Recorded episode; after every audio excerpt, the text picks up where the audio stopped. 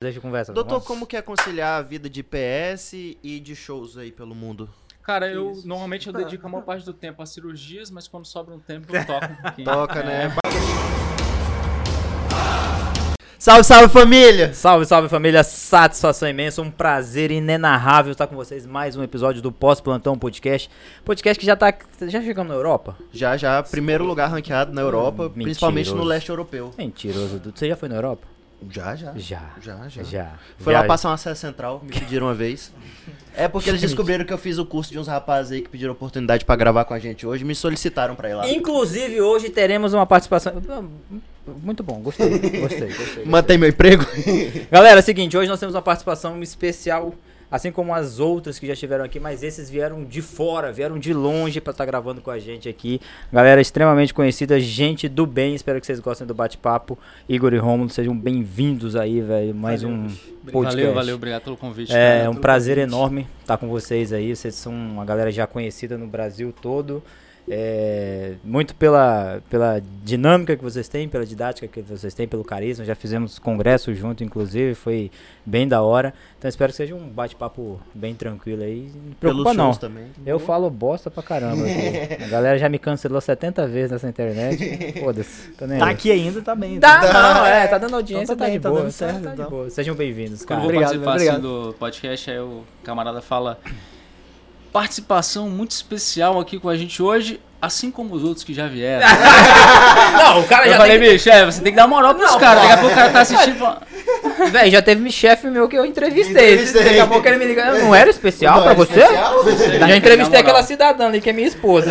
Eu É, vou não, ouvir então se eu é. falar que não é. Então é. Entendeu? Fez bem, cara, fez bem, O fez cara bem. tem a saída, porra. O cara tem a saída.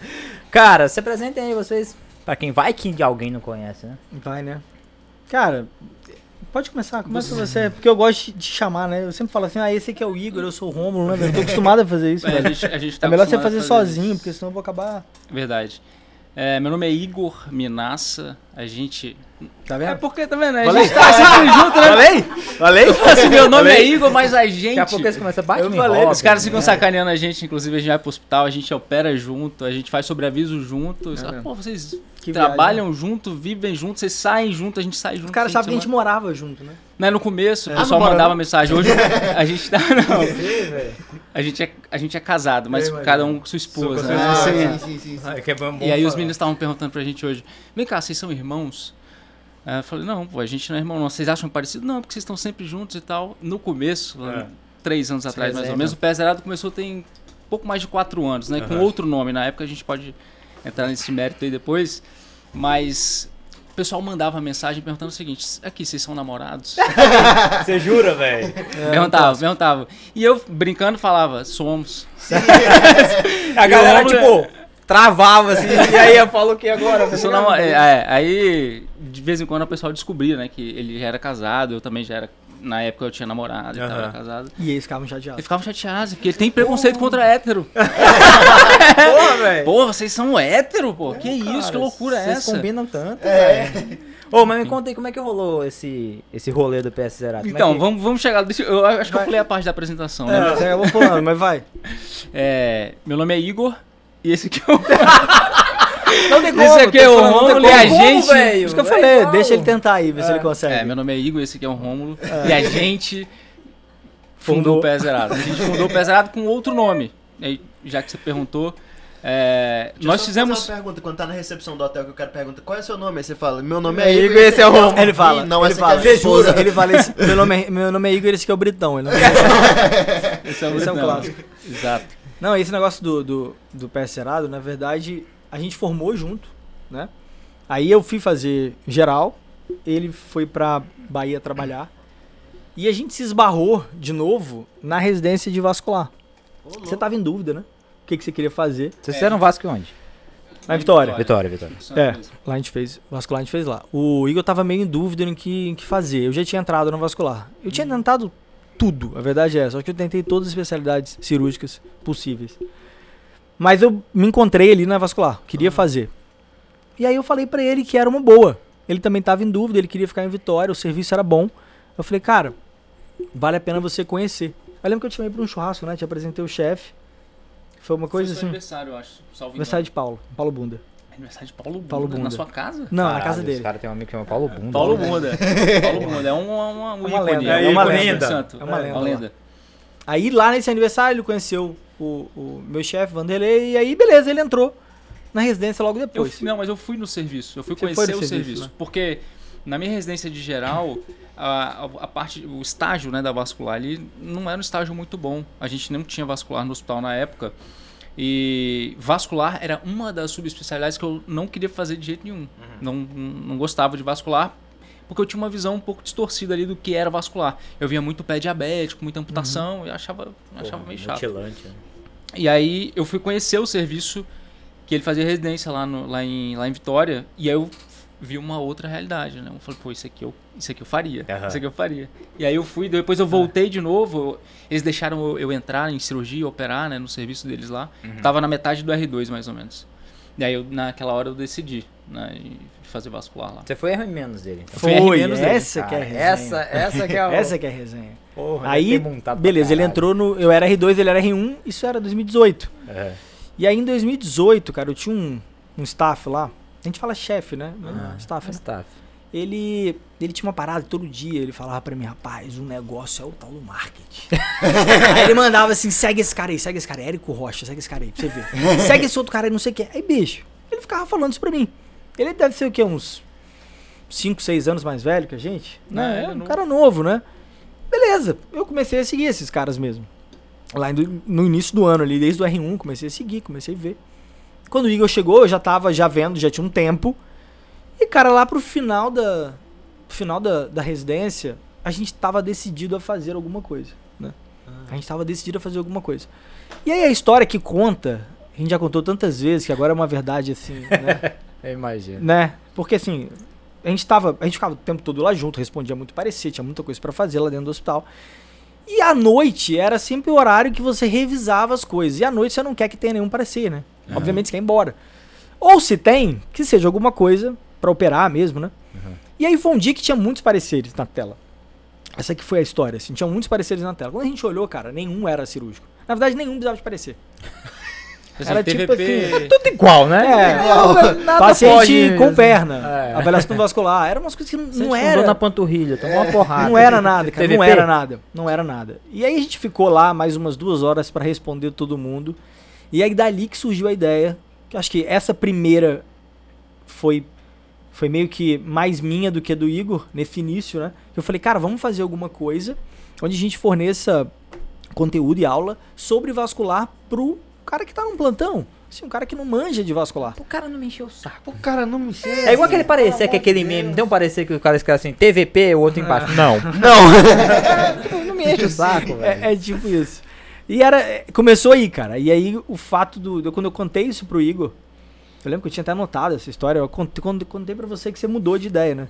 Você falou, cara, por que não fazer É. uma pegada maior, né? A gente, a gente fez 10 anos de formado recentemente, apesar de ser conservado. né? Mas a gente fez 10 anos de formado em, em novembro do ano passado.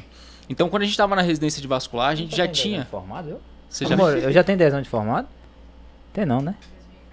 14, tem nada. Então, a gente formou em 2012. Porra. E quando a gente estava na vascular, a gente já tinha, sei lá, 5 anos de formato. Então a gente dava plantão há muito tempo já, pronto-socorro, né? Plantão de clínica, né? Como a gente fala. E como existia essa demanda de, cara, essas coisas não era pro cara que tá no pronto-socorro pedir parecer. Não era pra ele estar na dúvida em dar diagnóstico de TVP. É, todo médico deveria saber disso. Não é pro cara estar em dúvida o que que é uma úlcera venosa de uma lesão trófica, enfim. Isso, no nosso entendimento, deveria ser algo que deveria ser de acesso a todo médico generalista. E aí, eu, por que não a gente fazer algo que abrangesse ali tudo de pronto-socorro? Sei lá, com qualquer, tipo de informação, de dica, de conteúdo que a gente pudesse gerar, ao invés de fazer algo só para vascular, que era, ah, que era a ideia mais óbvia, né? Pô, a gente é vascular, em breve a gente será vascular. Aí, eu acho que na época, pô, sei e tal. E A aí, gente ficou meio na dúvida de fazer, né? De, de entrar nessas outras. Mas realmente, assim, quando eu. Lá em São Paulo eu sempre dei plantão logo no início, pô. Quando eu fui pra lá era 1.800 a bolsa, cara. Meu aluguel era 3.200. Muito bom. Ah, não tinha como, matemática não batia. Eu morava com um brother lá. Dividia mesmo assim não dava. Eu queria vir pra Vitória, eu queria, sei lá, sair pra comer lá, sei lá, passear em São Paulo, qualquer coisa, não tinha dinheiro. Então, não, minha mãe, obviamente, minha mãe me ajudou pra Minha mãe caramba. tinha. Zilinha, Zilinha esteve presente. Salvadora. Mas, cara, uns dois meses ali eu consegui um plantão com o meu R2. E aí eu comecei, continuei trabalhando, cara. E era plantão de clínica, né? De- Aí, assim, rodei tudo, né? Aí você começa a dar plantão em um monte de lugar. Quando eu voltei pra Vitória, o Igor também, na Bahia, pelo amor, né? Você deu plantão assim. Quantos partos você fez lá? Na Bahia? Parto? Parto? Ah, fiz quase mais de 50 partes lá. É um Na plantão, né? Parteiro. Isso não acaba Porque- no internato, não? ah, meu filho. Não, Depende porque de onde no- você vai. É, vai eu pro não interior aqui como- pra tu ver. É, eu não sei como funciona aqui. É a Pro- coisa, talvez né? seja semelhante ao que aco- hoje não mais, mas isso tem 10 anos. Então, quando eu me mudei pro interior da Bahia, uma cidade chamada Teixeira de Freitas, cara, eu fazia plantão todo dia praticamente. Eu dava mais de 100 horas de plantão semana, então eu saía de um pro outro, em vários lugares. Eu trabalhei no SAMU e eu trabalhava em hospitais de interior, assim, bem menor, de 10 mil habitantes. E não tinha obstetra. Então, quem fazia o parto era o médico, junto com a parteira, né? Com a- Mas aqui é. Eu falei pra Rê lá, você, onde eu. fazia, você fazia com a equipe, né? É, eu tinha, eu tinha equipe lá que tinha técnica de anestesia, que a mulher ficava pingando o negócio aqui. Não era? Lá em Paraná? Tem, pô. Não, não tinha anestesista, Não pô. tinha, quando, pô. eu, é, quando alguém ia operar lá, era o cirurgião que fazia a própria anestesia, É, né? fazia Que hack. Fazia hack É do igual, paciente. velho. Ainda é igual. Então, é, então, imagino que em É. alguns lugares seja. A nossa realidade lá em Vitória não é, É. essa, nem no interior. No interior Uhum. tem especialista. E hoje, no interior, nesse interior que eu trabalhei na Bahia, não é mais também. Tem obstetra hoje, mas na época não tinha.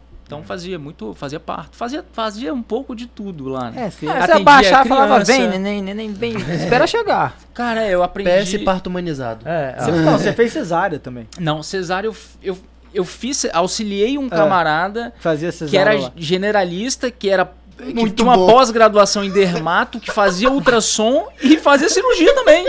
O cara fazia tudo. É ou não é um médico?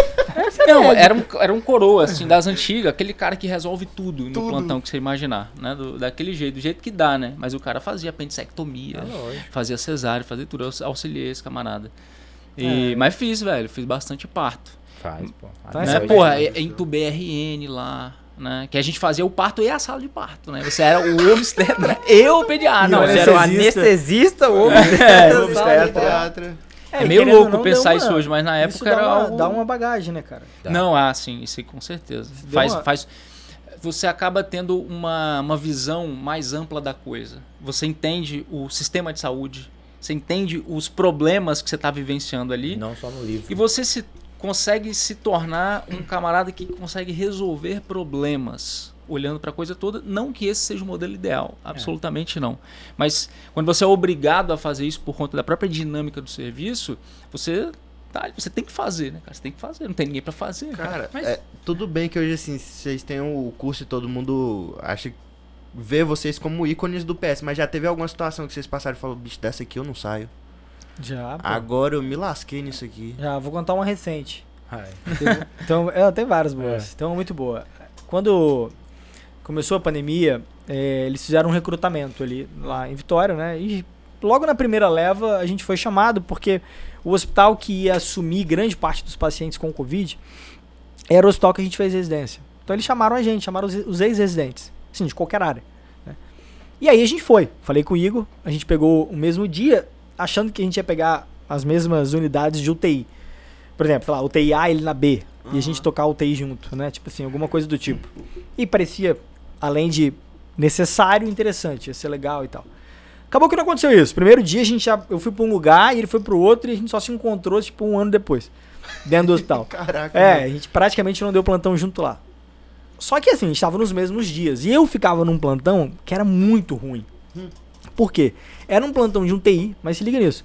A- o SAMU entrava por lá. Pela UTI. Então era um Muito plantão bom. de PS Na UTI. na UTI.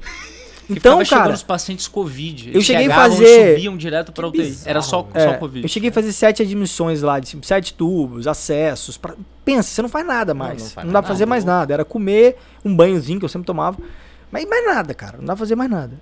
E aí, um belo desses dias aí, eu não sei qual que foi um plantão desse, eu tava com um interno lá. E aí rolou um acesso. Era uma senhora, ela tinha uma, uma deformidade cervicotorácica assim, que dificultava o acesso jugular ou subclave. Aí eu falei, vamos no acesso femoral. E aí eu convidei o interno pra fazer. Sim, tranquilidade, né? Vamos lá fazer e tal. Não tem como dar errado. Não tem como dar errado, né? aí. Aí, cara, ele. Chorando rios aqui. Não, eu lá do lado dele, né, cara? Preparando material e tal. E é bom que a gente fala de acesso, né? E aí, pá, preparando Foi material. daí que surgiu o curso, Foi entendeu? daí que surgiu o curso. Num trauma. Aí ele, pô, funcionou, funcionou, funcionou, nada, cara. Eu falei, troca de lado. Ele trocou de lado e nada. Eu falei, então tá, deixa eu tentar. Funcionei, funcionei nada, mesmo, nada, nada. E aí, cara, o acesso, ele tem uma coisa, né? Se você não errar uma vez, duas, três, beleza. Só que se passar das dez vezes, cara, você começa a entrar num ciclo, num loop. E dentro daquela roupa, dentro daquela roupa, irmão, você começa a suar ali dentro. Você começa só, os materiais já não funcionam mais. Bicho, é o- aí você entra no, no loop. É o loop, né, bicho? Loop Esse do loop acesso, é o loop famoso. do acesso, o famoso loop do acesso. É perigoso, entendeu? Se ninguém te salvar, você pode ficar horas ali dentro. E eu tava dentro daquela sala da UTI, o interno bem preocupado, bem preocupado, porque assim, cara, o cara não tá conseguindo. Ferrou, né? Eu tava tranquilo. Assim, eu entrei no loop, eu me perdi um pouco lá dentro, mas. É, Vamos só lá, meia passaram hora. sete horas. É, né? eu fiquei meia hora, eu acho. Meia hora tentando, assim. E aí você, você, você cria alguns bloqueios, né? Porque eu falei, cara, podia ter subido, mesmo difícil, podia ter tentado lá em cima, né? Mas não. Queria porque Ficou. queria funcionar a femoral. Questão pessoal. Aí, bicho, teve uma hora que eu falei, seguinte, é, vai lá embaixo, na UTI e tal, e chama o Igor. Aí o moleque abriu o olho assim. Aí beleza, ele falou, tá bom. Deu uma luz de esperança nele. Mas o melhor é quando ele chegou, ele falou pro Igor, né? Ele encontrou o Igor assim, falou, cara, ó, o Romeinho tá precisando você numa ajuda lá, no acesso e tal. Aí ele chegou pro Igor e falou assim, cara, e se você não conseguir? O que será de nós? O que será de nós, cara? E aí aconteceu uma outra coisa que é clássica, né? Por isso que é tão importante você pedir ajuda nessas horas, né? O Igor chegou lá, olhou, porra, mas tá, você tá mal, hein, cara?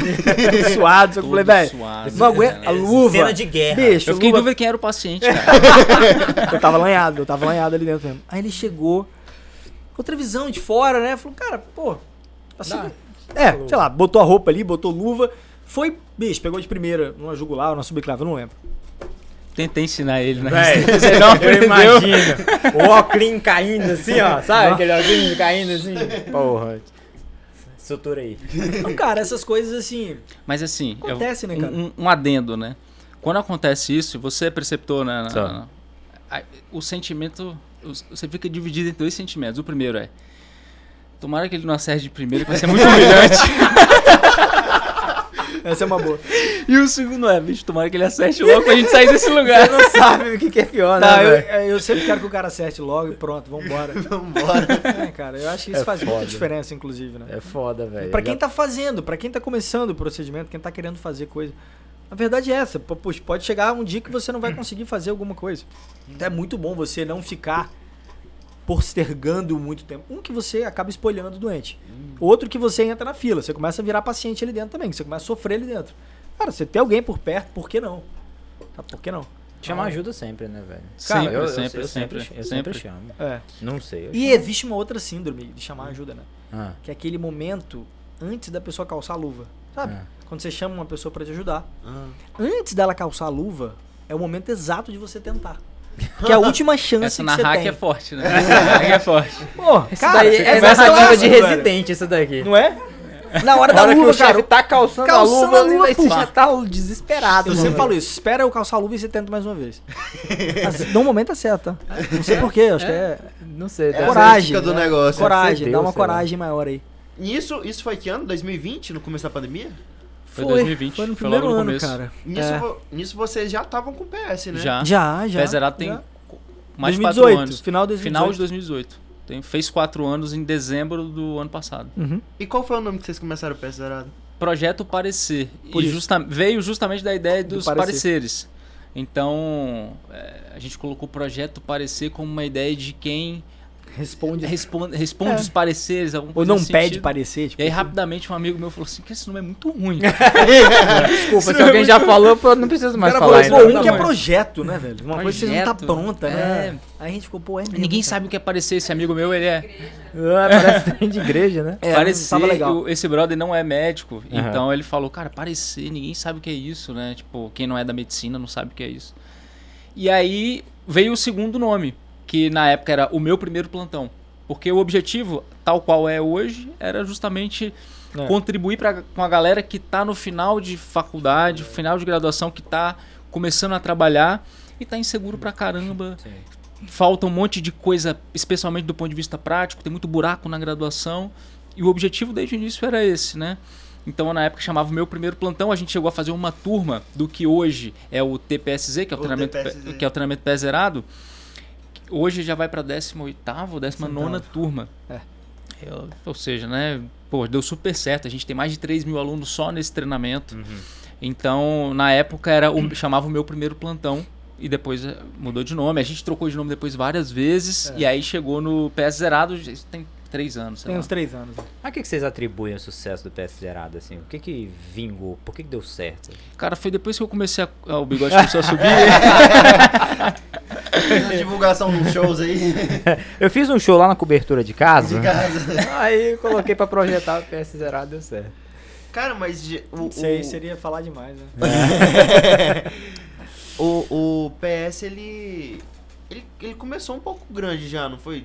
Não, ele Cara, começou zero. Eu acho que tem duas Começou coisas ali, ó. zero. Duas Começou- coisas. O- a percepção dos alunos, Ah. eu não sei dizer, seria, né, seria demais pra mim dizer o que, que eu acho de mim mesmo, né? Ah, Mas lá dentro existe uma metodologia concreta. sim. Então assim, existe um resultado concreto. Isso eu falo com total segurança.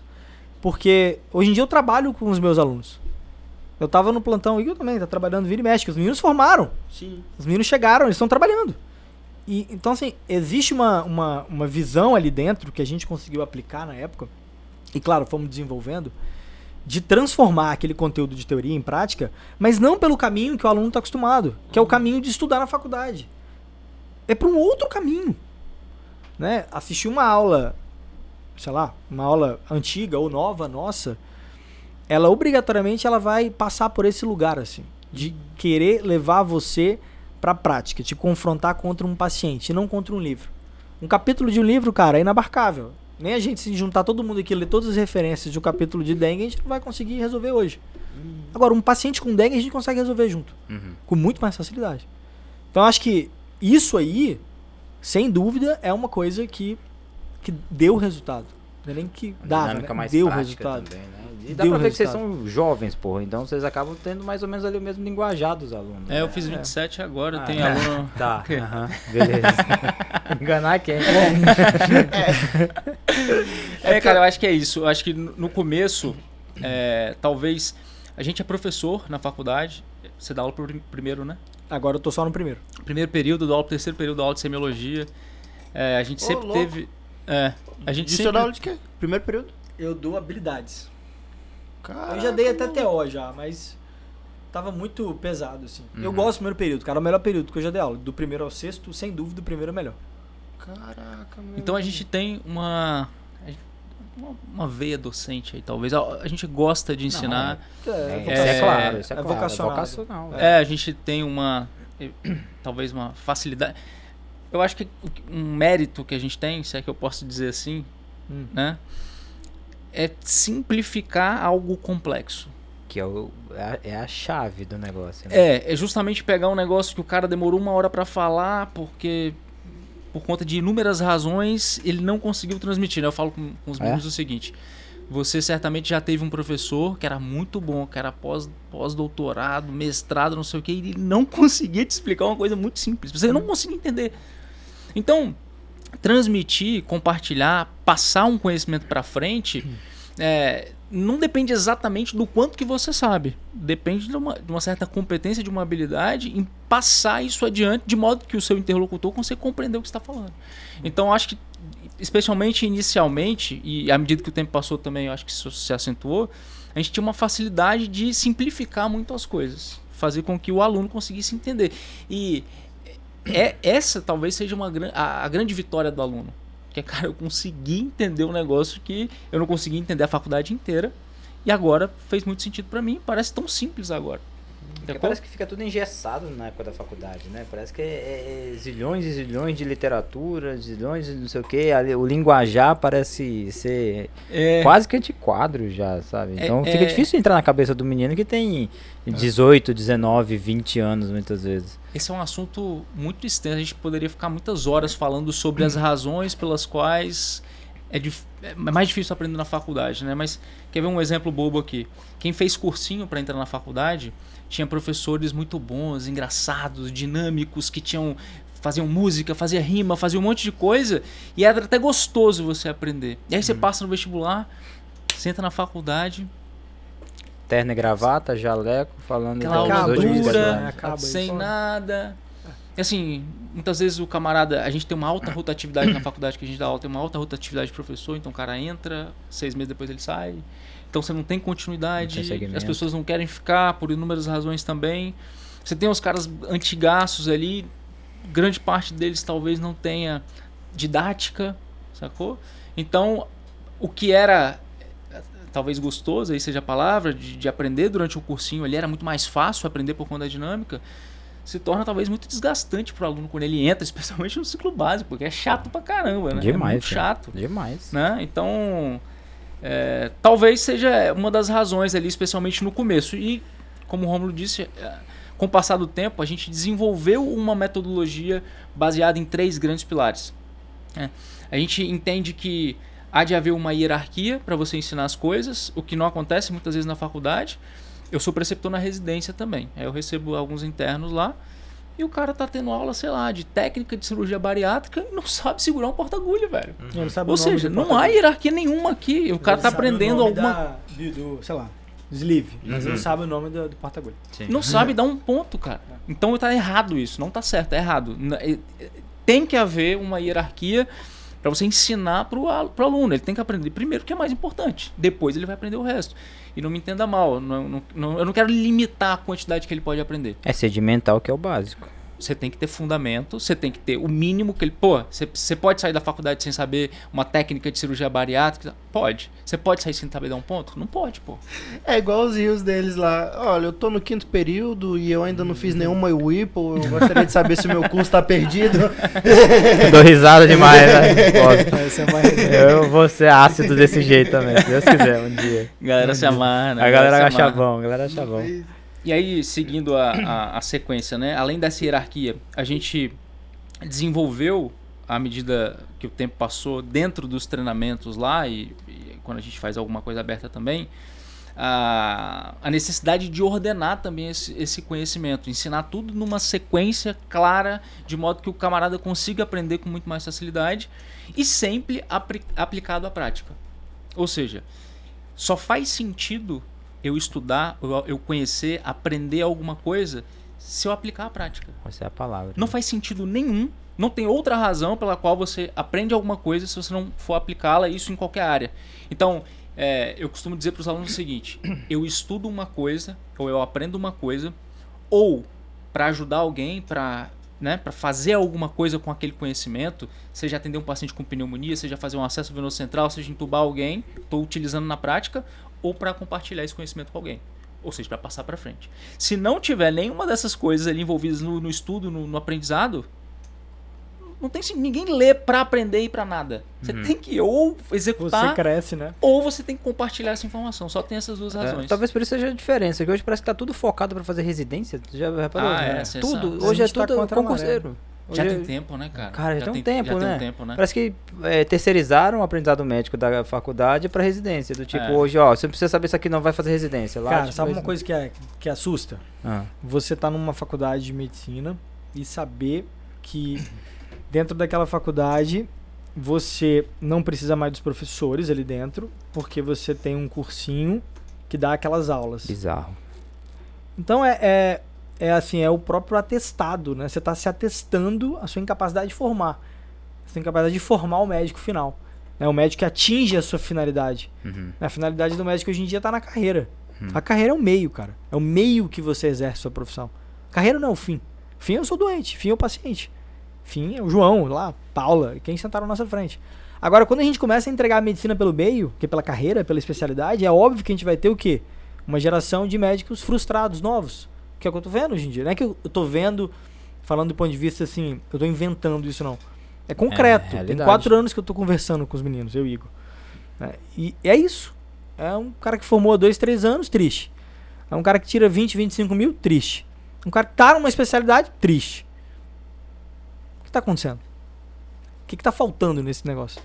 Então, acho que parte é isso, cara. Uhum. Sem dúvida. Isso é, uma, isso é uma coisa que me preocupa pra caramba. Tem dois anos que é uma que talvez seja as coisas que mais me preocupam, tirando o fato do, do aluno precisar aprender também, ele, pô, se sentir feliz de novo, cara. Ficar amarradão fazendo a faculdade de novo. Né? O, o- um ideal, assim, eu acho que eu que entrei um pouco mais recente do que vocês. Antes de entrar na faculdade, a gente imaginava que ia sair, ia ser aquele médico que fazia de tudo, igual o médico do interior lá que. Vocês acham que hoje a faculdade perdeu a capacidade ou é por culpa dos alunos que a gente. A maioria dos médicos hoje não consegue mais ser esse médico que resolve tudo? É, eu o acho. problema é, é, é bem maior pra É gente com- botar É uma complexo, pessoa cara. só É na muito jogada, né? complexo. Pensa bem, umas residências, por exemplo. Quando eu fiz lá no Ipiranga, era uma residência de mais de 40 anos. Os, os meus preceptores lá, meus chefes mais velhos, eles faziam cronotomia. Cirurgião geral que fazia da cronotomia. Então, assim, é claro que essa realidade não está acontecendo mais, porque a gente tem neurocirurgião, a gente tem um serviço mais especialidade, a gente tem centro de traumas. Então, assim, a, a, essa subespecialização, ela não necessariamente é um problema, pô. Ela é uma resposta. Ela é uma resposta a alguma coisa que a comunidade como um todo pede. Se você tá com alguma doença hoje em dia, especificamente, qualquer pessoa de nós aqui, você vai querer alguém que é específico, sei lá, em via biliar. Até a demanda também tá assim. Então a gente. Não dá pra gente dizer que é a faculdade ou que é o aluno. É difícil dizer isso, mas é um, é um problema muito maior. É um problema que atinge, acho que todas as camadas envolvidas, elas realmente estão envolvidas nessa, no É, cenário, não, né? não dá pra. É um problema complexo. Vocês estão logo nos primeiros períodos ali. Você acha que os alunos estão, entre aspas, bem entre aspas, mais sensíveis no que diz respeito a. Isso é bom pra cancelamento, hein? Essa É. é boa pra cancelamento. Era- Essa é boa a, pra a ideia cancelamento. era essa, inclusive.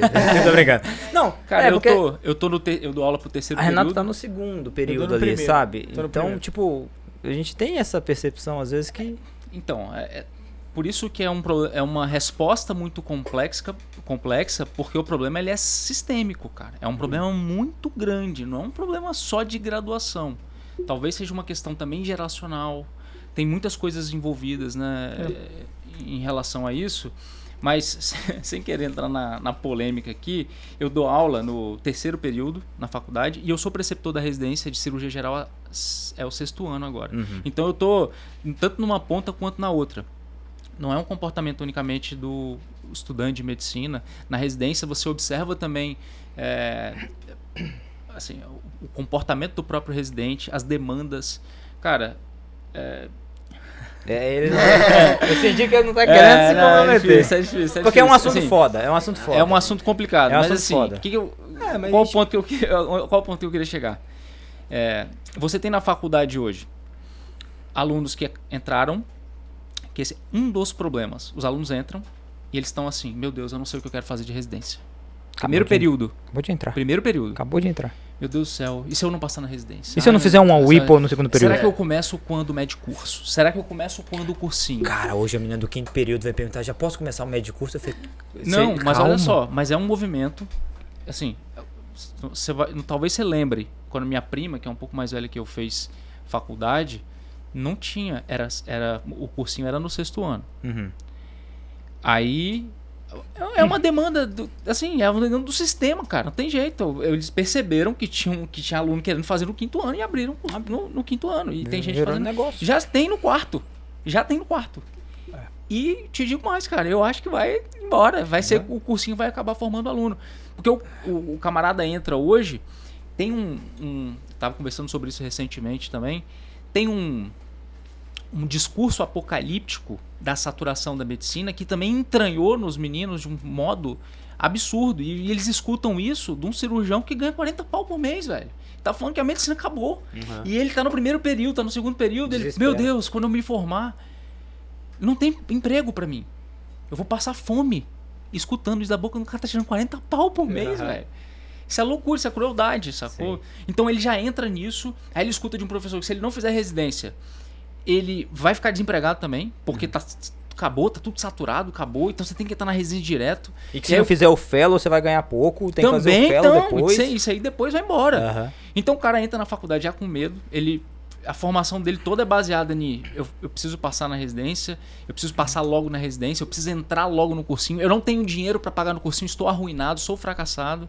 Então, o cara, às vezes, por não ter condição financeira, ele já já colocou um monte de coisa na cabeça, meu Deus, eu não consigo competir com meus colegas porque eu não tenho dinheiro para pagar o cursinho. Ele está preocupado unicamente na faculdade como um trampolim para residência. E aí, é se a gente chega no ponto de que a faculdade, muitas vezes, ela perdeu o, o interesse em formar o cara do ponto de vista técnico, de dar meios para ele exercer a medicina, e a faculdade se tornou ali uma ponte. um carimbo, uma ponte para você entrar na residência. O que já também a, sub, a, a especialidade pré-requisito hoje também é uma outra ponte já. Porque o cara hoje, se ele for só cirurgião, ele também está frustrado. E aí ele entra em aparelho digestivo. E se ele não fizer transplante depois, um fellow, é. também ele falou, estou acabado, não consigo competir com ninguém. Hoje as conversas da Uro daqui é isso, você só vai voltar para cá quando você fizer seu fellow, porque se você não fizer seu fellow, você não tem trabalho. Véi, mas o cara fez a residência, fez a sub, o cara é bom, não vai ter trabalho. Não, tem que ter o fellow. E aí começa essa enrolação. É, eu acho que um pouco da resposta é aquilo que eu tava falando sobre essa finalidade. Sobre, acho que talvez seja um antídoto para quem está começando, né? Eu sempre converso isso com os meninos na, durante as aulas, né? é um antídoto contra toda essa cultura, toda essa essa sensação de que tá todo mundo fazendo uma coisa e só você não, só você tá ali perdido, cara. Olha, talvez seja esse o caminho, talvez você esteja no lugar certo, se você tá contra mesmo, né? Uhum. Você perceber que durante a faculdade existe uma uma obrigação de você cumprir um currículo acadêmico e isso é ruim, cara. A vida não é só de coisas que a gente gosta. A vida não é só eu gosto, eu gosto, eu gosto, eu faço. Se fosse assim, a gente, a gente escolher 30% da faculdade. Isso não forma ninguém, pô. Né? A gente tem que fazer coisas que a gente não quer também, que a gente não gosta, e tá tudo bem. Sabe? Então, primeiro, esse ponto da, da, da própria academia, de uma aceitação, de tolerar a faculdade como o que ela é. A, a, a faculdade é o instrumento que vai validar a sua prática. Ela vai te dar o CRM para você, né? Em algum grau, vamos colocar assim, vai te diplomar para você tirar seu CRM e você conseguir trabalhar. Ou seja, esse é o cenário da faculdade. Se esperar demais da faculdade também, você vai se frustrar.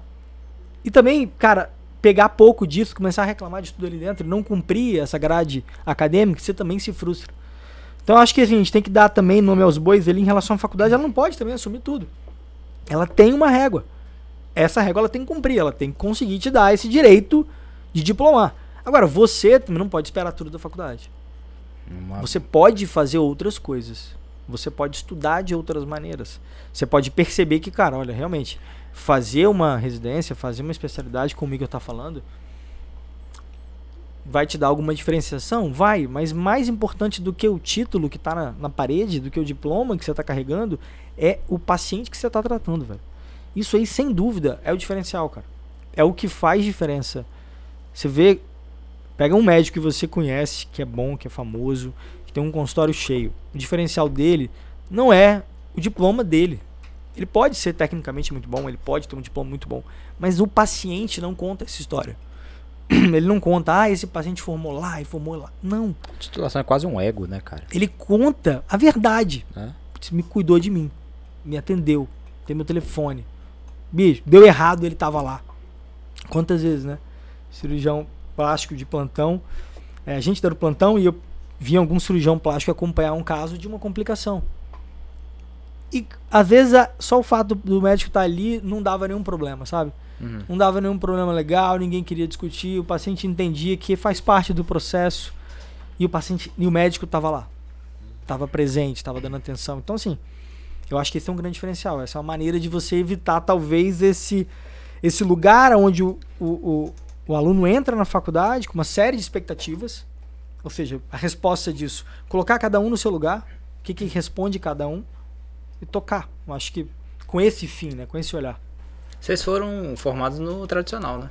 Uhum. Tradicional. Hoje vocês dão aula no PBL. É misto, né? É misto? É, lá é, é TB, TBL. TBL. TBL. Né? É. Team hum. Based Learn. Muita diferença? Vocês sentem? Do tradicional? É. Muita Pra diferença. dar aula, não, né? É, assim, assim eu, aula por aula, eu, eu acho que não, não sei se faz tanto. Você dá prática, eu também dou prática. Então, assim, agora teórica eu nunca dei. Teórica mesmo. Né? Não, eu, eu, digo muita diferença não no sentido de ser melhor ou pior. Uhum. Não, então, mas olha só. ah, gente... não tem, né? não tem. É, não, não, mas na faculdade que a gente dá aula tem. Tem? Tem. Tem menos, né? Tem, mas, mas, tem bastante aula, né, cara? A gente Sim, tem... em comparação com o que a Porque gente a gente já menos. teve em contato com algumas faculdades que os meninos não, não tinham aula. Era uma aula por semana. Por semana. Nem chama de aula mais, chama de palestra. É, alguma coisa assim, assim, Não tem. Então, assim, é, o, o, nosso modelo de formação foi completamente diferente. Era uhum. aula o tempo todo. E eu vejo prós e contras nos dois modelos, mas uma coisa que eu, que eu, que eu acho um grande benefício é que hoje eu dou aula de semiologia para o terceiro período. E, cara, os caras têm contato com o paciente muito cedo, é muito maneiro isso. Né? Assim, eles têm contato já desde cedo, eles estão sentindo ali de perto o que é conversar com o paciente, eles ficam empolgados também com essa uhum. possibilidade. E você não está dando semiologia só na sala de aula, é muito diferente. Sacou? Então eu a acho que. A gente teve semi no sexto, né? É, quinto período, né? Eu acho que foi quarto, quinto, negócio é assim. Isso aí. Eu, eu te pergunto isso porque é, esses dias atrás teve um congresso grande aqui, né? Veio, você dá o semiologia, sabe quem é o Celso no Porto, né? Então, claro. Teve, rapaz, ele falou mal desse PBL. Falou mal? Falou. Mas, pô, Celso no Porto é das antigas. É, oh, tem que ouvir, tem que ouvir. Oh. A gente vai fazer um, um evento com, com ele, ele, em BH, em agosto. Um cara, é um cara extremamente sábio extremamente. Assim. Você já leu o primeiro capítulo do Porto? Já. Eu, é você maneiro. já leu o livro que ele escreveu, Carta. Como Não. é que é o nome, amor? Carta, Carta, para, os, Carta para os alunos de medicina. O não cara li. é Cara, esse primeiro capítulo eu realmente não li na faculdade, eu li informado. É, né? É muito maneiro. É. Ele, ele, tem um, ele tem umas sacadas boas, mas foi uma coisa que me confrontou muito. Pô, o cara, o pai da semiologia, o cara desceu o cacete no PBL. E aí eu te pergunto isso porque tu acaba pegando a galera no primeiro e tu falou que é preceptor dos internos. Então tu acaba vendo meio que ali no início, depois tu tem uma baliza ali no final. Tu acha que realmente eu... É, é, algo que se forma melhor como se formava antigamente, na, quando na dependia do professor e agora depende do aluno? Na verdade, eu, eu tô com. Eu não fico com os internos. Eu fico alguns internos lá no centro cirúrgico, mas eu sou preceptor dos residentes. Ah, dos residentes. De, de cirurgia. Ah, tá. Né? É, cara, eu, eu acho que levar em consideração só essa variável, o modelo de ensino, é muito pouco. Porque tem faculdades tradicionais que são muito boas, e tem faculdades PBL que são muito boas, e o contrário também é verdade. É. Né? Então, o, o modelo em si para mim, o modelo no papel, a ideia do PBL e do TBL é muito boa. Eu acho que as faculdades, uma parte delas, tem uma dificuldade muito grande de executar a ideia. Né? Vamos, vamos partir para a polêmica aqui. Uhum. É igual o SUS, cara. É. é. Você é tem é uma ideia boa e ele funciona de certo modo ali, uhum. mas pô, tem lugares que ele, assim, o sistema não consegue executar a ideia, né? Em vários pontos ali. Então, quando a, a coisa não acontece na prática, é, é complicado, é né? Foda. Não adianta a ideia ser boa, né? É foda, é foda. É, outra, outra coisa também que você falou, nessa né? mudança do, do professor para o aluno, né?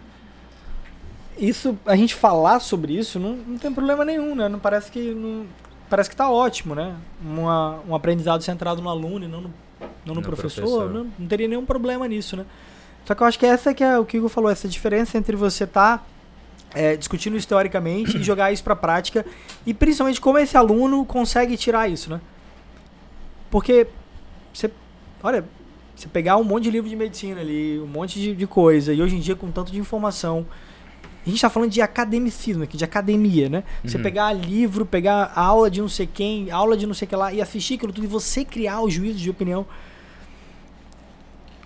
Camarada de 17, Ainda 18 bem que alguém anos. falou. É isso que eu ia falar. É, eu é isso que eu ia falar. Cara, tá entrando cada vez mais cedo, velho, a galera. Velho, 17 anos tá dando pipa no papagaio. Chama papagaio. É. Não, eu entrei, no, eu entrei no Vasco, eu entrei com 17 anos. Foi, cara? Não, eu, eu, entrei mais tarde, Mas um pouco, uma, mas. Tem uma, tem uma. Isso demanda do aluno uma maturidade para assumir o erro ali, para uhum. perceber que ele não sabe, né, a julgar. É, é, assim, ele tem que ter uma maturidade muito grande para assumir isso.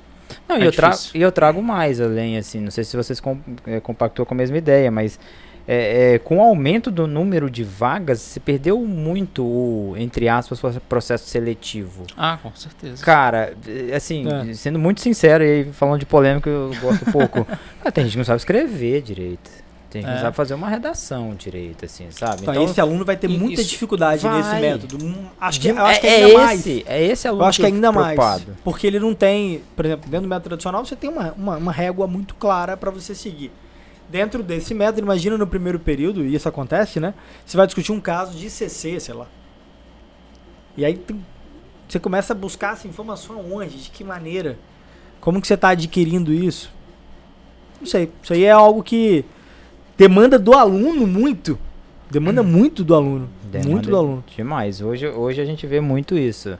É, é, demanda muita energia do aluno. Hoje, antigamente, cara, minha formação eu estudava mais ou menos ali durante a semana, mas véspera de prova intensificava.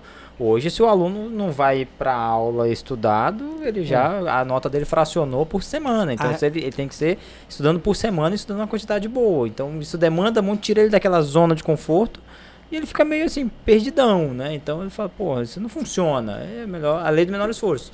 Então, às vezes ele prefere reclamar que realmente puxar a responsabilidade para si. Uma régua que a gente tem que pegar é exatamente o como que está esse aluno agora no mercado de trabalho.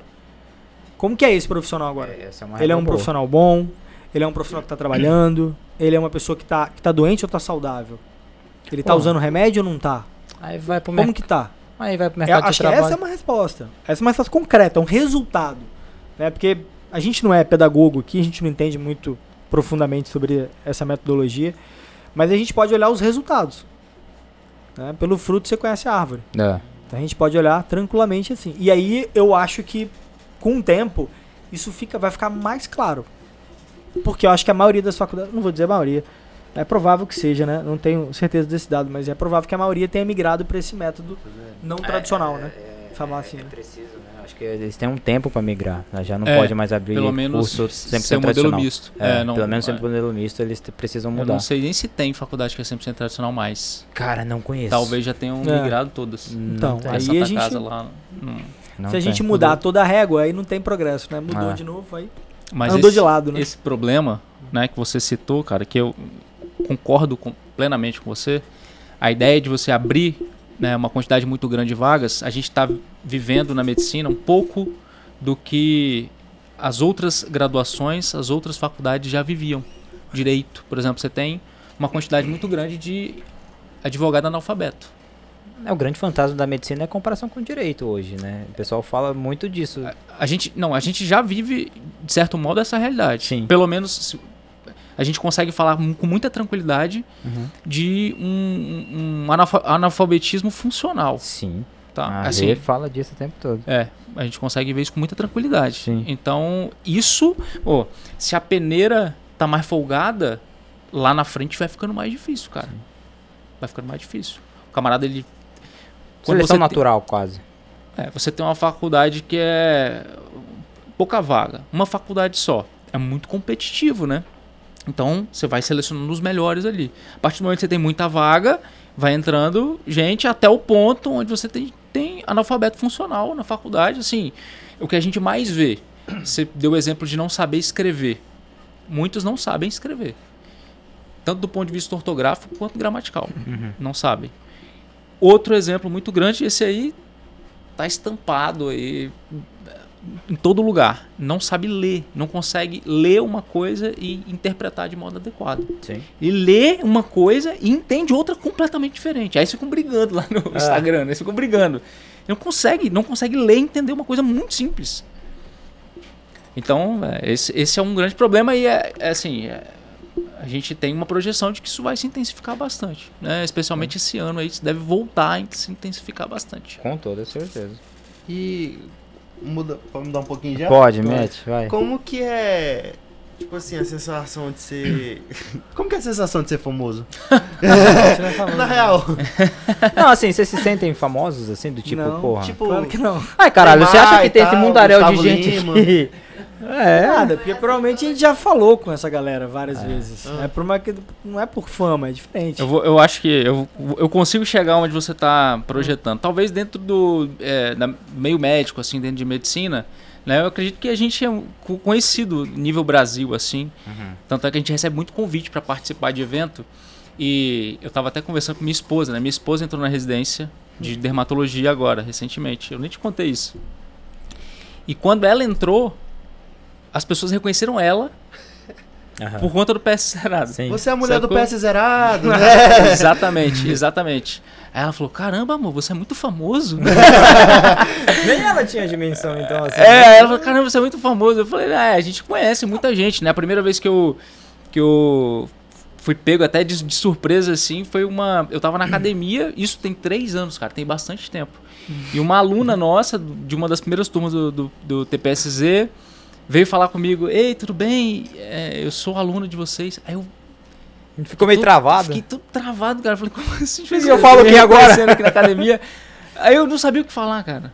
Tanto é que hoje em dia, né, ele, ele tá falando isso assim, a gente não é famoso, né, naturalmente, mas é, a gente, quando a gente tá, sai na rua em Vitória, as pessoas vêm falar com a gente. A gente tava hoje comendo ali no, no bar, o camarada veio, e PS zerado, cara. Ah, mas, não, então, então é, acho que essa é a percepção que você tá querendo é, ter, né? Porque, eu acho que é isso aí, é, da hora. é legal, cara. Eu acho muito legal. Também, cara. É. Tipo, tá lá, às vezes, o cara pede, ah, me dá aqui um carimbo e me dá um autógrafo também é, aqui, deixa eu tirar uma foto. Não, a gente recebe muito, sei lá, médico que vai que vai levar um paciente para o hospital, fazer uma transferência, vai fazer, aí reconhece no plantão. Ah. Eu dou plantão, plantão com algumas pessoas que reconhecem né, da internet e tal, com alunos nossos. É, isso eu, tava... acho que é, isso eu acho é que é muito massa, concreto. Eu acho é. que isso é muito concreto. Porque, sei lá, vamos dizer que algum de vocês tenha me mandado uma mensagem ah. e eu tenha me sensibilizado no ah. texto.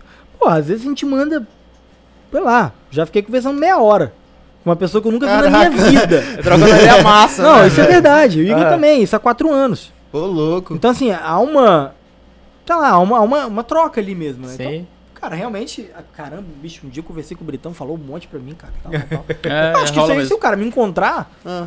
ele vai ficar feliz, né? Eu lembro do Paulo Vitor encontrou uma vez no shopping comigo, pô, ele ficou super feliz, né? Ficou Caraca. Tudo... E era um cara que eu conversava. Ah. Eu sei, eu sabia, tipo, a sigla dele, né? Eu não sabia o nome dele. O nome dele. E aí eu falei, pô, cara, você é o é PV Bueno. PV, Isso mesmo, cara. Paulo, Paulo Vitor, E aí, claro que a gente ficou conversando um tempão lá, né? Mas não, eu já tinha outra. conversado com muito. Não, e outra, deixa eu fazer uma pergunta aqui. Conta, Bruno, qual que é o... Vocês são casados, né? Uhum. Sim, sim. Como? Ah, não sei não, calma aí, calma aí. Risadinha. Pera aí, alguém quer falar alguma coisa? Não, não, eu achei que você tava falando um com o outro. Não, não, não, não, não, não, não, só pra saber. Não, não.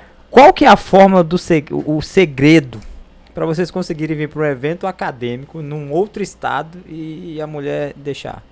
Elas não sabem, não. Ah, então. amor.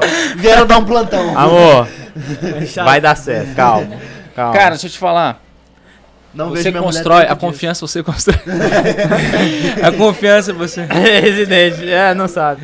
Não, mas minha esposa tem quatro anos de formada já. É, cara, eu sei, eu acho que elas viram a, a trajetória. Uhum, a gente, lógico. ano passado, a gente participou. Antes da pandemia, a gente já particip, participava de vários eventos presenciais. É, durante a pandemia parou completamente, uhum. a gente continuou trabalhando e tal, intensificou muita coisa, né? Muita coisa aconteceu durante a pandemia. E quando voltou recentemente, a gente fez vários eventos fora, né? A gente foi convidado para participar. Infelizmente, a gente não consegue participar de não, todos. Não tem nem tempo. Mas a gente foi para o Rio de Janeiro duas vezes, a gente foi para São Paulo. A gente não, né? Eu acabei indo sozinho porque a neném dele tava para nascer. Aí eu fui sozinho, fui para São Paulo, fui para Minas, perto de, de Brasília. E sei, eu acho que. Acho que é isso que você falou, cara. Faz parte do crescimento mesmo. Sara tava lá na primeira ideia. A primeira ideia de live foi dela. Faz uma live de carnaval aí, lembra? Meteu a live. É. A gente fez uma live de carnaval. Primeira live que a gente fez. Da hora, assim. da hora. Então, assim, ela tava desde o início, né? Desde o, da criação. E é bom, cresce junto, né, cara? É, e é claro que é, os sonhos ali são compartilhados, né? Então ela sabe exatamente por que, que eu tô aqui, ela sabe por que, que a gente quer estar tá aqui, qual é o intuito da gente estar tá aqui. Massa demais. É isso aí. Então é. aí você compartilha a mesma coisa, né? Mas Nossa, pra gente da galera olhar assim, falar, é você mesmo, tal, cara lá do meu computador. É porque assim, eu, eu, eu, acompanho vocês no Instagram já tem um, um bocado de tempo, né? Quando eu comprei o curso, eu ficava até me perguntando se era um personagem de inteligência artificial ou se era gente de verdade. tipo, nunca imaginei. Quando encontrou? É, que ia abrir o, a porta do elevador e vocês iam sair, entendeu? E Véi, você tá muito emocionado, não tá? Eu tô, é, mas, é, tira uma foto daqui a pouquinho aqui. É, cara, é, é, pra gente é difícil explicar, né? Porque a gente tá do, do, do, do outro, lado, outro lado. Bem natural. Mas hoje em dia, eu considero, tá até conversando com o Gabi sobre isso, eu considero muito natural quando eu tô num ambiente de um hospital, por exemplo. Já eu acho, eu levo numa boa, com muita naturalidade. Eu espero que eventualmente alguém venha falar comigo. Eu, começou a residência agora, né? Semana passada, retrasada. E aí começaram os residentes novos de anestésio no serviço que eu opero e sou preceptor na residência. A gente tava operando lá. E aí o, o, o R1 ali de, de anestésio errou o bloqueio, aí teve que bloquear de novo. Ah, aí ele falou alguma coisa comigo, é, normal. E aí eu falei, não, cara, tranquilo, isso é normal, todo mundo aqui já foi residente, etc. Como é que é seu nome? Aí a gente começou a conversar. Ele falou, cara, eu sou, a- eu sou aluno de vocês. Vocês, vocês me ajudaram muito, vocês me salvaram. Eu Porra, fiz deve o. ser a sensação do caralho. É muito né, maneiro, é muito maneiro, é essa muito porra, legal, cara. É, É muito legal. das melhores que tem, assim, É muito bom. Pô, vocês mudaram minha vida, né? Assim, eu, É. se eu não fosse vocês, eu não estaria trabalhando. Porra, e eu trabalhei hora. pra caramba antes de entrar na residência Da e tal. Aí a, a minha R1 olhou assim. Ah, agora que eu tô te reconhecendo. Mentira, mano. Que porra, velho. É, de máscara. eles, Nossa, ah, tá, agora que eu tô te reconhecendo. Então, assim, no, no hospital é comum, né? Eu opero num, no hospital escola, então lá na Santa Casa de Vitória. Então é comum acontecer isso. Então é, é, é muito mas maneiro é- pra gente. Tanto a parte do. Quando vem um aluno, assim, é muito legal. E especialmente quando a gente vai fazer alguma coisa fora. Hoje, por exemplo, a gente chegou e tinham cinco, cinco ou seis pessoas esperando a gente no aeroporto. Teve plaquinha? Teve uma Tinha placa uma muito Teve uma escrota, plaquinha. uma placa muito escrota. Quero um papel. Arrisca a, a mão. Vai, vai, vai, mostra a plaquinha aí. Dá a porra da plaquinha aí, peraí. Aqui, joga, joga. Mostra a placa aí. Olha a placa. Olha a placa que eles prepararam pra Caralho, nós. velho, olha o papel. vocês Eu não, o papel. não tenho ideia de. Puta que pariu, olha isso aqui, filho. Eu não Esse sei. aqui saiu lá da aula que tava. Isso aqui pra gente é o grande reconhecimento do nosso trabalho. Deixa aí, deixa aí. Ó, amor, dá um jeito nesse. Deixa aqui. Bota a plaquinha aqui embaixo da TV. Não, Bota a plaquinha aí, ó. Não, pelo Bota amor a de plaquinha Deus. embaixo da TV aí. Aqui, fi. Tiraram nem um cabelinho. Maneira. Nem os cabelinhos do negócio os caras tiraram, velho. Mas o ponto é o seguinte. O ponto é o seguinte, independente da, da placa, o que eu ia dizer é que eles chegaram vários, né? Muito, muito carinhosos, É. muito receptivos, muito simpáticos e estavam felizes com a nossa presença aqui, pô, a gente veio lá de Vitória e Porra, tal, da pô, meio talvez eventualmente até pensando, caramba, os caras vieram mesmo, que massa e tal. E esse sentimento, Não, te- é, eu achei que era. Ele falou assim, ah, vem. Nada. Porra nenhuma. E, mas esse sentimento é um sentimento que se replica em outros lugares que a gente vai com maior ou menor intensidade. Né? Mas é- acaba se replicando, meio que a gente percebe que é a mesma reação, assim, pô, que maneiro que vocês vieram aqui. Então a gente é, normalmente é muito bem recebido em outros Aham. lugares, é muito bem tratado, a gente tratado com muito carinho. E isso que a gente está fazendo aqui, e que a gente fez em outros lugares ano passado, que a gente vai fazer ao longo desse ano, e infelizmente não em muitos lugares, porque a gente não, não, Não consegue, consegue, né? por, por várias razões, é para de fato conhecer essas, essas pessoas que acompanham a gente, esses alunos que acompanham a gente, que são nossos alunos nos nossos treinamentos e tal, conhecer esse cara de perto, assim, olhar no olho desse cara, entender o, o que está acontecendo com esse estudante de dele, medicina. né? É, Qual que é o caldo dele? Que- é o- qual é é o o problema dele? O que está acontecendo com ele? É. Porque hoje é, a gente acabou, com o tempo, criando, né, ou, ou, é, desenvolvendo esse papel não só de professor ali. A gente tem canais ali e dentro do próprio Instagram que a gente utiliza para dar conselhos de vida, de faculdade, de coisas que vão ajudar, tentar resolver medos, inseguranças. né? A gente percebe que o movimento das pessoas no entorno desses alunos é exatamente o oposto. É desencorajar, amedrontar, tornar o cara mais inseguro, dizer pra esse cara, é, é pra você estar inseguro mesmo, você não sabe de nada, você não tem capacidade, você não tem competência pra dar plantão, não dê plantão, Toma aqui uma Mercado bengala. não trabalho, Toma aqui não uma bengala pro resto da sua vida. bengala. entre na residência Mercado direto porque você não tem competência pra trabalhar. E É. o nosso movimento é exatamente o oposto, de buscar plantão, encorajar esse camarada, esse aluno, essa aluna, Medo é encorajar, bom, né? falar, beijo, ó, são, são, são dois extremos que devem ser encarados e, e sempre a gente buscar o caminho do meio. Você não é incompetente, incapaz no sentido de que você precisa entrar na residência direta, que você não pode trabalhar, que não é, não é um- nenhum absurdo você trabalhar, você é médico, você tem, deveria trabalhar no meu entendimento. E em contrapartida, uma outra coisa importante, cara, você não sabe um monte de coisa mesmo. Tá beleza. Ah, eu tenho medo de ser incapaz. Você é incapaz, pô. Tem várias coisas que você não domina, que você não sabe, e exatamente por essa razão, você precisa aprender. Aham. Então você tem competências que você precisa resolver, que você precisa aprender. Então a gente vê muito o, o camarada nos dois extremos.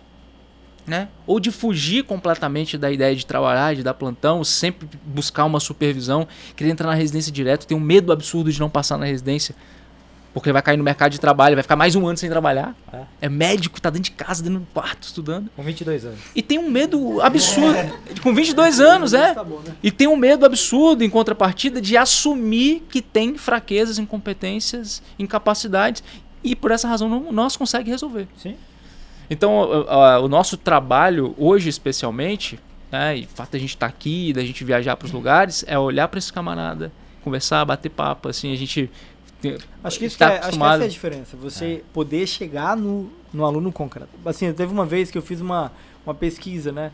Eu perguntei pro, pro pessoal quais eram as três maiores dores que eles tinham na faculdade. Quais as três coisas que mais incomodavam. Aí eu fiz um mapa mental, assim, que é assustador se você olhar. Porque teve muita resposta, muita resposta mesmo. Pegou todas elas e, E eu fui- tabelou. e eu Ele fui fez mapeando. um mind map, assim, Aham. um mapa da raiz desses problemas, que Aham. encontravam três lugares. né? Eram, saíam de três problemas que davam aquela multidão. Dessa multidão de problemas, 10, 15% eram problemas técnicos. Não sei eletro, não sei raio-x, sei lá, tô com medo de prescrever alguém e tal. O resto não era isso. Era, um, era uma insegurança, era uma fraqueza, era um medo, era uma ansiedade. E aí, quando eu vi aquilo, foi a primeira vez que eu parei e falei, caramba, a gente precisa conversar sobre isso também. A gente precisa estar presente ali, porque, cara, tem- dá pra você resolver o problema. Tanto que a gente acabou formulando até o próprio treinamento hoje em dia em cima disso, né? Você consegue resolver o problema de dar um plantão dando uma parte, melhorando a parte técnica, entregando ali o que, o que é mais essencial. E você ganha uma segurança técnica. Só que se você não for lá e dar o plantão, você vai ter medo de prescrever de pirona. Sim. Se você não for lá e prescrever pela primeira vez, você não, não vai mudar. Assim, é- essa, ou seja, por mais que você saiba o que você tem que fazer, existe o ter que fazer. Existe o ir lá e fazer. Então, parte dessa ideia foi quando a gente falou, cara, a gente podia, é, intencionalmente mesmo, tá com os meninos. Tá com os alunos, tá com os alunos, tá com os estudantes. Pra gente ver isso acontecendo, né? É muito diferente do que a gente viu lá no Rio, que você viu em São Paulo, lá em Minas, e o que a gente tá vendo aqui. São realidades diferentes, são pessoas diferentes, são problemas diferentes, são faculdades diferentes. E é uma maneira da gente entender o que a gente tá falando, né? Entender pra quem a gente tá falando. Eu não consigo te ajudar nunca, né? Se eu não tô perto de você, sei lá, eu tô te dando uma ferramenta, entenda por isso, né? Eu acabo só te dando uma ferramenta. Sim. E acaba ficando muito. Às vezes você fica Insensível. dependente daquilo. Ah, fica insensível. Não, não tem sensibilidade nenhuma ao toque, né? É isso aí, meus filhos. Perguntas? Ó, tem multidão. O auditório. O O auditório. auditório tá na área, velho. O auditório tá presente, cara. Meu filho. Foi isso? Foi isso? Papo da hora, né? Caramba, rápido. Quatro horas só. Só? Amanhã tem mais? Amanhã tem mais? Cara, de verdade, assim, queria muito agradecer a, a presença de vocês aí, que vocês toparam na época que eu tava conversando com o Filipão aqui, né? Falei, velho, será que os caras topam aí trocar uma ideia? Sei lá, os caras são do Alok aí, fica. os compromissos de show, mas a gente abre uma exceção aqui. Mas, assim, é, eu acho que esse sentimento que vocês têm aí, esse pensamento que vocês têm de tocar o aluno, de estar junto e tal, é o que faz diferença no mundo hoje, onde o mercado é meio sujo mesmo, de falar, porra, você é um burrão, vai nunca saber de nada.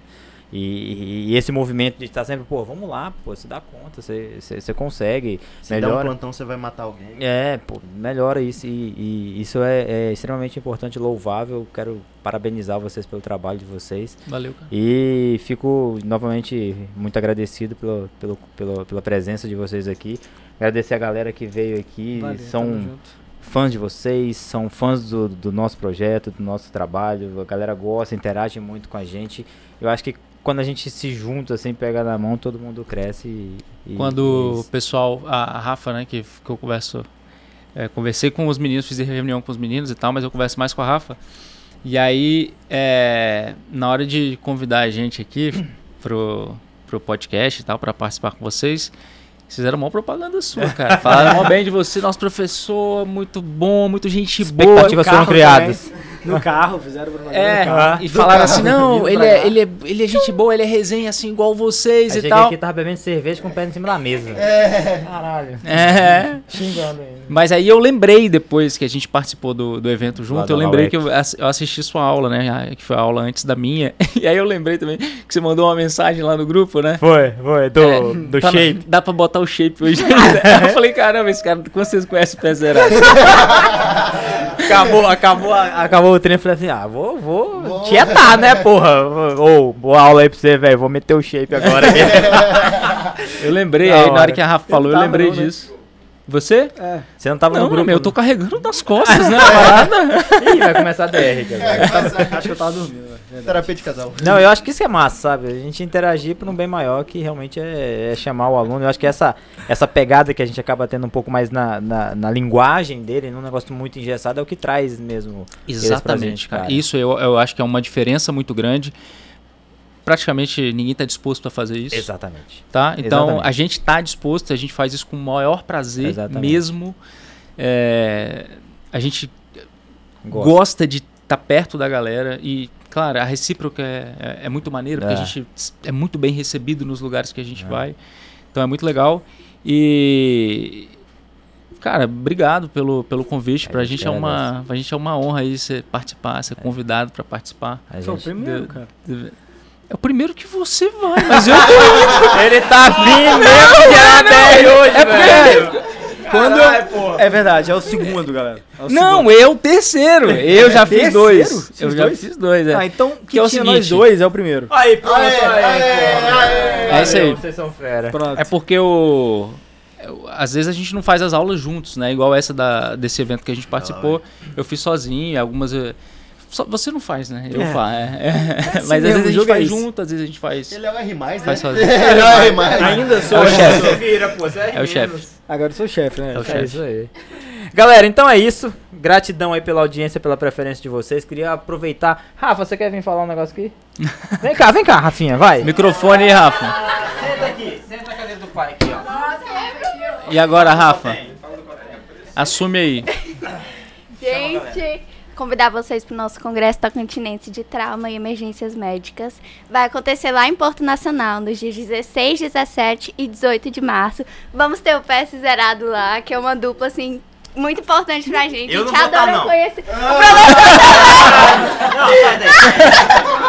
Gente, vamos lá, vai ser muito bom. A gente espera vocês lá e a gente se sente muito honrado também pelo professor Bruno por tudo que ele faz pra gente. e a professora Renata, aí. Caramba, tá vendo? Você tem que dar crédito pra todo mundo, cara. Não tem jeito. Aqui a gente ganha pelo convencimento. Sim. Galera, então é isso. Obrigado pela audiência, pela preferência. Participem no congresso aí, vocês que estiverem é, por aqui. sexta-feira, PS zerado. PS zerado sexta-feira. Abertura. zerado.